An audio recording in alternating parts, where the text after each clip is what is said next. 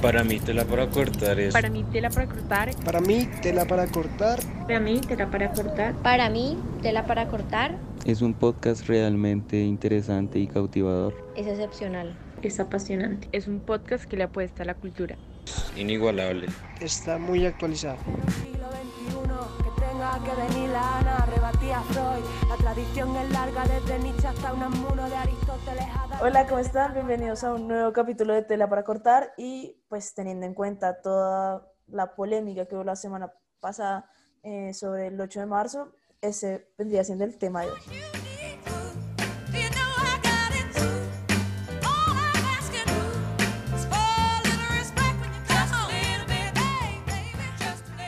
Bueno, ¿cómo están? ¿Cómo les ha ido? ¿Cómo los ha tratado esta semana? Juan, querido. Anita, muy bien. con un poquito de jeras, cansado, pero gracias a Dios, muy, muy, muy bien. Contento de estar aquí de nuevo con ustedes. Seas, Nata, cuéntenme cómo estuvo esta semana. Hola, Tina. Muchas gracias. Eh, nada, esta semana ha estado cargada de mucha información, muchos hechos, muchos sucesos, buenos, malos, eh, también mucho movimiento en la música, por ejemplo. Pero nada, el tema de hoy va a estar cargadito porque hemos tenido muchos, muchos pronunciamientos de varios artistas que creen tener el, derecho de, de, hablar sobre un tema que quizá no es el conveniente. Entonces, pues va a estar entretenido. Nati, cuéntanos. Yo en este capítulo estoy que me hablo, estoy que me hablo. Yo dije, este, este es mi tema, aquí fue. Sí, ha sido una semana que, eh, primero, de mucha orgullo, primero que todo. Me siento orgullosa de ser mujer. Pero también de una rabia, juepucha, de cómo las cosas, de cómo las cosas siguen igual y la hipocresía algunas veces sigue igual, pero contenta de que estemos haciendo resistencia y que se estén haciendo estos espacios de diálogo en donde sepamos que lo que pasó no está bien y que hay que discutirlo. Entonces, sí, estoy, estoy con ganas de hablar. con ganas de pelear. Cabe resaltar que en ese podcast ya están saliendo llamas de, la cámara de Natalia González. Y continuando, Sebas, ilústranos.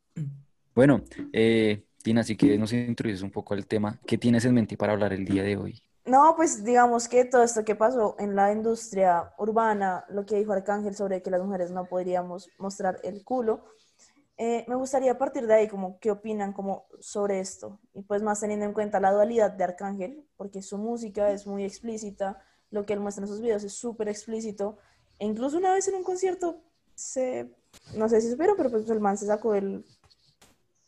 No sabía eso. Sí. No sabía eso. ¡Qué madre! Le parece súper indecente un culo y no... Dios mío. Entonces, no sé. Estoy en shock. Sí. Impacta. Bueno, entonces para los no, que pues, no bueno, sepan, empecemos por Natalia. Nata. Gracias por su atención. Para los que no sepan, eh, creo que fue el miércoles que Arcángel sacó una historia diciendo que le parecía una falta de respeto terrible que las mujeres mostraran su cola en redes sociales. O sea, eh, eh, por ejemplo, que yo, Natalia González, suba una foto súper en bola con, mi, con mi cola en primer plano. Le pareció una falta de respeto. A lo que Anita le respondió que le parecía a ella terrible que en este momento eh, Arcángel dijera eso, dado que él muestra y utiliza el cuerpo femenino y la sexualidad femenina repetidamente en sus videos y en las letras de sus canciones para hacerlas más virales y que entonces estaba mal cuando una mujer lo hacía con consentimiento en sus propias redes sociales, pero estaba bien cuando él las contrataba para el mismo fin, para vender, porque finalmente lo que, lo que eh, eh, la industria quiere es vender, ¿no? Entonces, eso fue lo que pasó para los que no están enterados. Esto también dentro del marco del 8M, que fue el lunes, eh, que es el día de la conmemoración de la lucha por las reivindicaciones de los derechos de la mujer. Eso fue lo que pasó. Entonces, ¿qué piensan, mis queridos compañeros? Acá, acá, bueno, yo, yo pienso y creo que acá hay dos factores muy importantes, los cuales hay como que entrar a analizar. El primero es el caso de la sexualización, que tenemos sobre las mujeres, ¿no? Lo estamos, eh, yo creo que tanto el género urbano como muchos de los otros géneros musicales, porque esto no es un tema de ahora, esto es un tema de toda la vida, así, desde el inicio de la historia del rock, del jazz, del blues, del no sé, muchísimos de los géneros, este tema de la se- sexualización de las mujeres ha sido algo muy, muy agudo, ha sido algo que se ha presentado muchísimo y pues ahora no es, no es como un, un quite a eso, ¿no? Sigue siendo igual. Pero también está el hecho de que hay muchos artistas, eh, más que todo hombres, como que ven que como negocio funciona, pero a la hora de hacerlo moralmente no está bien, ¿sí? O sea, a ellos les importa que entre ese capital de dinero mediante sus videos, mediante sus letras, mediante sus canciones, pero cuando una persona quiere expresarse tal y como es y quiere ser libre tal y como es, eh, realmente no lo aceptan, ¿sí? Creen que tienen el derecho o la obligación moral de decirles no, no lo hagan porque está mal. Entonces creo que esos son como dos temas bastante interesantes que podríamos tocar. Ya no estás dentro de mí, se han podrido las flores aquí. Ahora yo no quiero rosas, soy el león que se comió las mariposas. Bueno, Juan, ¿qué piensas? Bueno, continuando con lo que decía Sebas, eh, yo sí creo que hay un tema puntual y es en la industria más que todo musical de la sexualización de la mujer. Y tras del hecho, creo que eh, la posición de Arcángel, como bien nombraba y hacía el recuento de, de la historia, Nata, creo que es una posición muy eh, acomodada o conveniencia, porque creo que uno no puede, debe haber coherencia en lo que uno hace y lo que dice. Entonces, uno, aunque, la industria pues, del reggaetón siempre utiliza mujeres en sus videos y precisamente en pues, ropa interior, en vestidos de baños para generar más views y más alcance, o sea, buscando el morbo, creo que no está bien y creo que, pues, o sea, de decir una cosa y hacer otra. Y también creo que eh, lo que reivindicaba Nata, el, el 8M, es importante también tenerlo en cuenta. Y es un- una cuestión que mucha gente decía, eh, o pues tradicionalmente y principalmente en Colombia era eh, más bien como decirle feliz día a la mujer y darle detalles por eh, conmemorar el día, pero en verdad creo que esa no es la forma de conmemorar el día, sino más bien entendiendo la lucha por los derechos de, la mujer que muchas veces quieren que sean iguales en una sociedad en la que pues de todas formas el patriarcado es muy, muy, muy claro y muy opresivo en muchas cosas. Así uno, pues me pongo en la posición de hombre, uno no quiera, hay cosas que tristemente le han inculcado a uno y hay cosas que se le salen a uno o acciones que uno tiene involuntariamente. Obviamente uno debe pensar corregirlas y también buscar como un equilibrio. O sea, creo que la, la lucha no solo es de, la de las mujeres, sino también los hombres tienen un rol ahí protagonista. Entonces creo que debe ser ahí de parte en parte y comprender, obviamente, eh, no estoy de acuerdo con, con el hecho de que pues hicieron muchos disturbios y, y, pues que ya atacaron contra bienes públicos, pero del resto pues apoyo eh, la reivindicación de sus derechos porque es- también somos seres humanos, seamos hombres o seamos mujeres. Estoy, estoy en desacuerdo. Para mí, la revolución feminista ha tenido muchos espacios pacíficos y si se tiene que hacer, ahí, hacer oír de esa manera, pues se hará oír de esa manera. Entonces, para mí, Natalia González no está mal. No lo haría, yo no lo haría porque no, no soy capaz de hacerlo, pero estoy de acuerdo con que lo hagan las que sean capaces y que estén en bola y que caminen en bola, pucha, háganlo, háganlo, caminen en bola. Yo no soy capaz, pero por esas mujeres, por las radicales, es que hemos tenido y tenemos los derechos en este momento, porque la revolución eh, de por tener el voto femenino no fue como, ay, porfa, dámelo. No, no, no.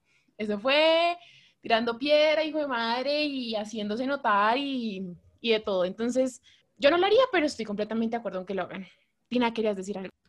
Sí, yo quería decir que al igual que Nata, o sea, yo tengo un conflicto muy fuerte con el tema de la protesta pacífica y la protesta eh, violenta, porque hasta el momento en el país siento que ninguna de las dos funciona.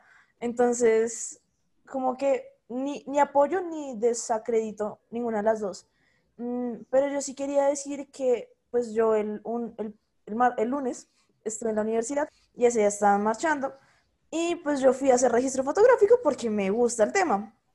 Y sí me gustaría resaltar que ahí en el Parque Nacional había muy buen, no sé cómo explicarlo, o sea, sí estaban rayando paredes y eso, pero no sé, como que la educación, como que el... El ambiente. Sí, el ambiente estaba muy bien organizado y uno se sentía protegido. O sea, de pronto no se me hizo bien que sacaran al chico que era como periodista, eh, porque no sé, bueno, porque eso ya es otro tema, pero esperen. Eh, pero sí, uno, uno de mujer se sentía seguro, ¿sabes? Como que uno no sentía que, que fuera a pasar algo. Y es algo que muchas veces uno en la sociedad no siente. O sea, no es como que yo pueda salir, no sé, en bola a la calle o en top y sentirme segura. Siento que si lo hubiera hecho en la marcha, me hubiera sentido segura. Y es algo como que, no sé, toca cambiar, que yo siento que es lo que toca cambiar. Y claro, yo, yo, yo pienso que es la perspectiva que estamos dando, ¿no? La perspectiva que ya como, como sociedad estamos generando y es eso, es que de, hecho toda la vida ha sido igual, ¿no? O sea, estamos en una lucha constante eh, a favor de los derechos, o sea, como que se garantice esa seguridad que todo el mundo necesita, más que todas las mujeres en este momento. Pero pues, o sea, lastimosamente no se da, ¿no? Y más allá del tema de si destruyen o no, cosas, a mí la verdad, eso la verdad es lo último que me interesa, ¿sí? O sea, ellos pueden ir y marchar y tumbar hasta el, el- lo que quieran, o sea, eso para mí no, no vale nada comparación de lo que nosotros como sociedad estamos brindando, o sea, esta inseguridad, esa, esa cosa de que una mujer no puede salir a la calle porque simplemente ya la van a empezar a acosar, la van a empezar a seguir, la van a empezar a, o sea, o sea, créanme que, que yo, o sea, personalmente pienso eso. La verdad que vayan y rompan una en Transmilenio me da completamente igual. Que vayan y maten a una mujer por, solo por el hecho de salir con una falda. O sea, eso es preocupante. Eso es un tema que realmente debería preocuparle al gobierno. No el tema de si van a dañar o no un- una sede bancaria.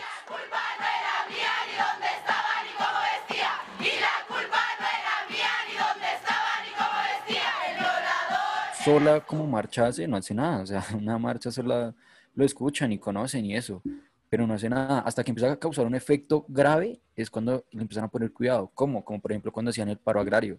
Un paro agrario de un mes que duró un mes, que inmovilizó completamente al país, que no entraban y salían cosas de Bogotá.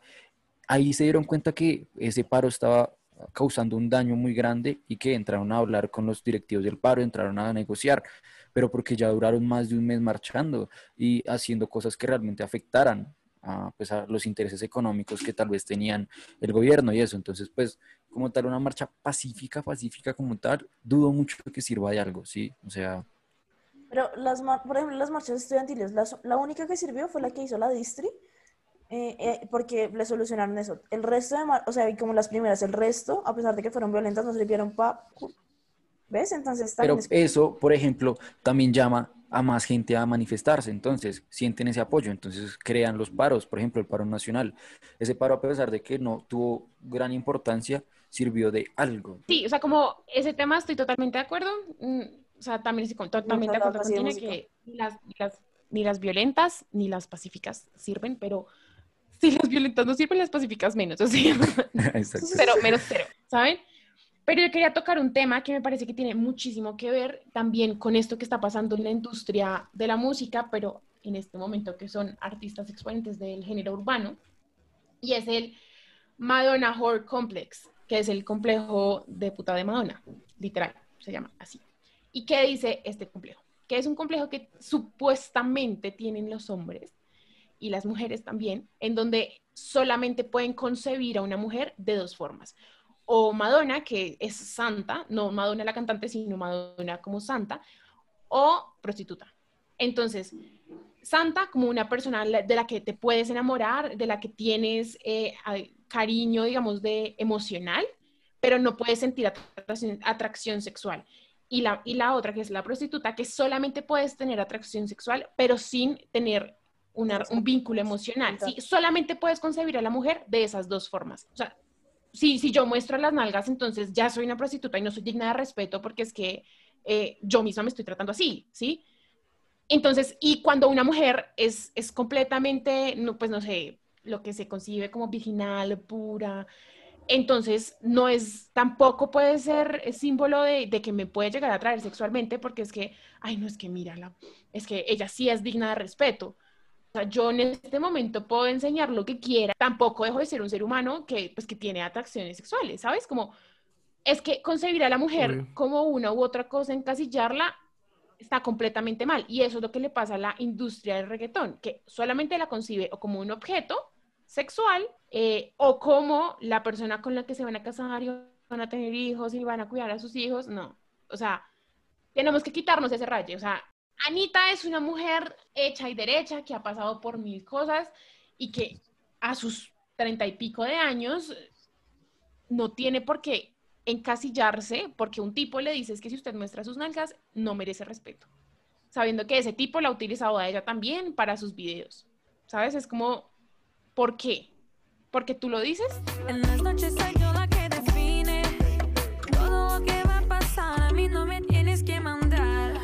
no es que siento que es esa dualidad y es como lo que decía Arcángel en su post, como la mujer que muestra las nalgas no tiene, no merece ese respeto. Es como, parce, es ilógico porque todas las mujeres, todas las personas, como dijo Residente, pues pueden mostrar sus nalgas en redes sociales y eso no los hace más o menos. O sea, sea chico, sea chica, sea chique, sea lo que sea, no, no tiene por qué afectar como tu valor como persona. Sí, exacto. O sea, es, es bajarle de esa, ese imaginario, esa construcción social que tenemos de que si no es una, es la otra, y si no es una, pues, o sea, sí.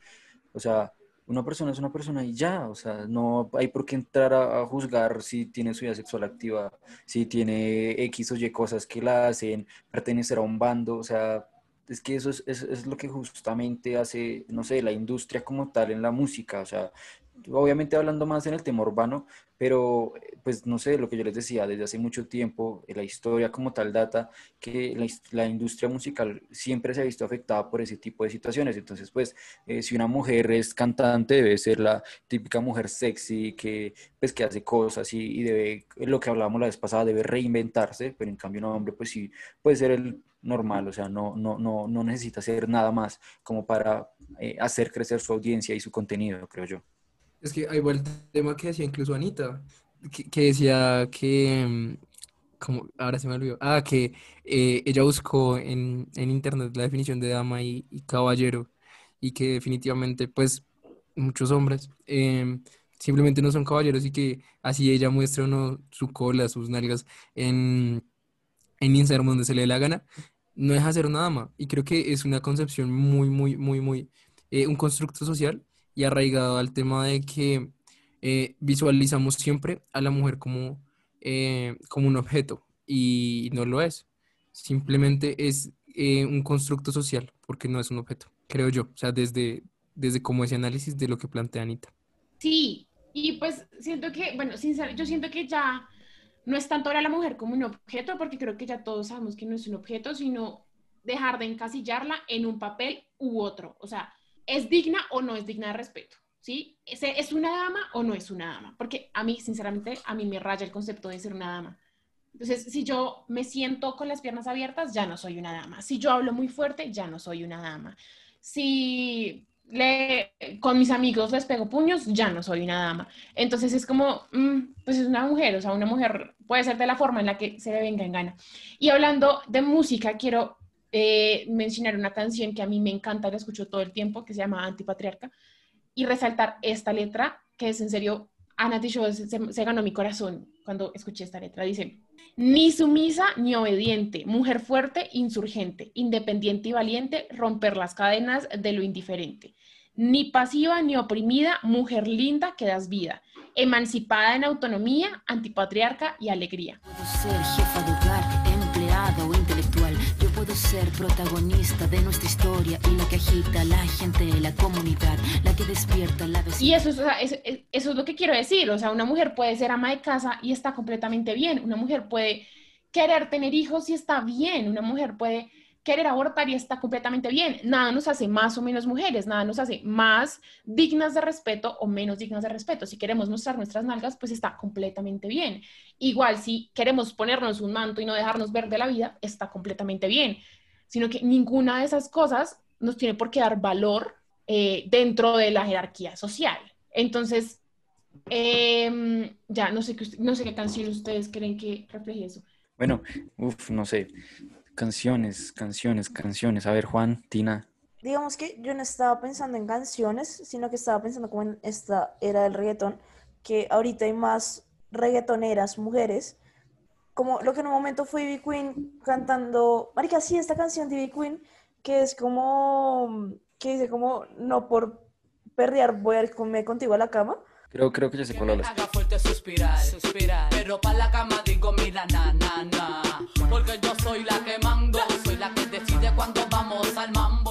Sí, como esta representación de las mujeres que en su momento, o sea, yo siento que esa canción es súper poderosísima y súper empoderada.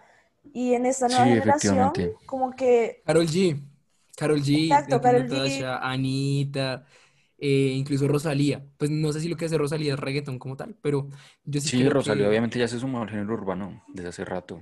Ya dejó el tango atrás. Yo creo que... Yo, bueno, eh, quería más bien era como recomendar una artista, es una artista española, ella no hace reggaetón como tal, pero sí tiene un fuerte contenido feminista, es muy bueno, de hecho se llama, bueno, su nombre artístico es La Otra, ha hecho varias canciones muy buenas y pues nada, si pueden escucharla, quieren escucharla, se la recomiendo, hace muy, muy buena música. ¿Tienes alguna Juan. canción para dejar aquí en el podcast? Eh, una que se llama, bueno, es como la más popular de ella, se llama Contigo, es una canción romántica, bonita. Eh, la, la, la edición de Spotify la graba sola y la edición de, de YouTube la, la graba con un artista también español que se llama El Canca, que también es buenísimo, si quieren escucharlo. Y, y pues nada, esa canción es muy buena, o sea, refleja como ese, ese, ese amor real que debe ser no, no de, de opresión por parte de la pareja, sino de libertad, ¿no? De libertad conjunta.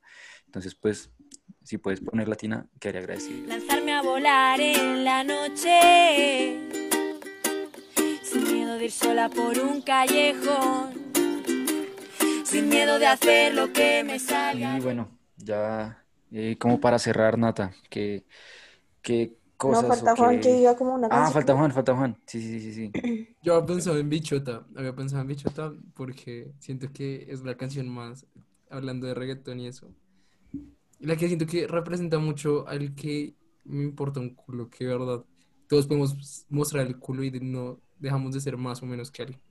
Y Bichota es una canción súper empoderada. Obviamente hay cosas que no, no, no tienen tantas como empoderamiento, pero siento que Karol G ahí la da toda. Yo también tengo una jipeta. La tengo fuletea con Tommy Shari. Te amo el miedo en la gaveta. Cuida con lo que creo que debemos dejar de vivir tanto de constructos de que si una mujer hace o deshace, es menos o más. Creo que las decisiones las toma según lo que, lo que quiere y lo que pues está en su raciocinio. Entonces debemos dejar de juzgar tanto. Yo he visto algo de bichota que me pareció muy curioso, y es que como que en realidad el término bichota no existe, sino que es como bichote, como para referirse como a los manes que son como... uh. Eh, y lo que hizo Karol G fue, bueno, sí, es- no sé cómo explicarlo, como sí, como super tops o algo así. Y lo que hizo Karol G fue decir como, oye, pero las mujeres necesitamos un término así, como que nos empodere, como que nos haga sentir fuertes. Y pues eso es lo que hizo con esta canción. Y ya, no sé, Bien, nada. listo. Eh, Nata, es. ¿qué conclusiones llegaste en este capítulo que estuvo cargado de emociones? Un capítulo fácil de grabar. Un capítulo en donde las palabras salieron de mí. No, nada. Que uno se empodere, hijo de pucha, y que si, si quieres hacer algo, lo haces porque así te nació del corazón, no porque este, la sociedad te lo está diciendo que está mal. Sí, es una invitación a, a replantearse realmente si cuando estamos eh, interesados en alguien, en una persona, estamos viendo realmente a la persona y no nos estamos dejando llevar por constructos sociales, ¿saben? Como, ay, es que, mm, no sé, ella se ve súper de casa, ella se ve súper eh, virginal, no, baby, o sea, ella es una persona que tiene todos los pensamientos que probablemente eh, su sexualidad ya está activa, tú no sabes, ¿sabes? Y eso no la hace más o menos persona. O, ay, es que esa vieja no me gusta porque muestra todo en redes sociales. Eh, si quiere mostrar su cola en redes sociales, está perfectamente bien porque es su decisión y eso no la tiene por qué dar menos valor socialmente. Y que ambas cosas están bien.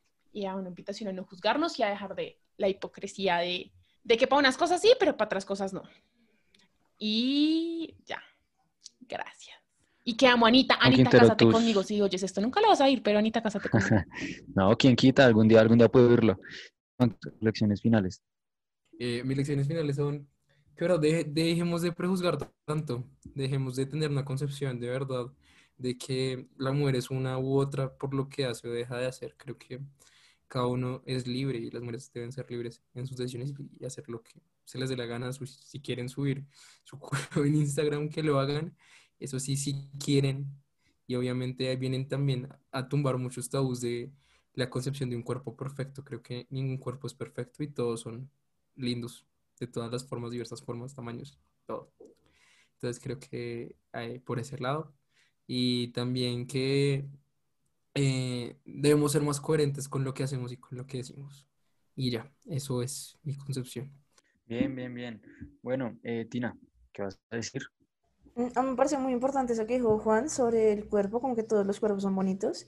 Y siento que es algo muy importante que de pronto no va tanto al podcast, pero que sí es como importante aprender a tener como ese body positive, porque es importante para todos y en especial siento que es algo como que ha afectado como mucho a las mujeres, pues por todo este constructo del ideal de mujer perfecta. Y también como que resaltar lo que decía Nata, de dejar de decir como es que esta chica es, tiene cara de santa, tiene cara de diabla, porque siento que todos en algún punto hemos estado metidos en esa conversación y lo tenemos muy normalizado. Como, parce, no, es que no sé, creo que esta chica no es para nada serio, o sí, o lo que sea. Es como, parce, no, o sea, siento que igual es difícil porque de alguna manera lo tenemos muy normalizado, pero intentar como sacar eso. Y ya, no sé, Sebas, como quieras terminar el podcast. Bien, no, yo estoy de acuerdo con todos ustedes. y creo que la, la conclusión principal a la que yo llego es que hagan lo que quieran, o sea, hagan lo que quieran con, con su imagen, desde que se sientan felices, no hay ningún problema y desde que no le hagan daño a nadie, obviamente. Entonces, pues nada, sean felices, disfruten su vida tal y como ustedes quieran y nunca se cohíban de hacer algo porque alguien les dijo o porque creen que está mal, porque realmente hay pocas cosas en la vida en las que uno puede cohibirse y, y, y, pues después arrepentirse, ¿no? Entonces, es como eso. Y nada, este capítulo estuvo bastante interesante. Espero les haya gustado. Nos vemos en una próxima misión de Tela para Cortar. Recuerden que pueden seguirnos en Instagram, Facebook, en nuestro podcast está en todas las plataformas digitales, Spotify, Anchor, eh, Radio Public, Spreaker y pues ya.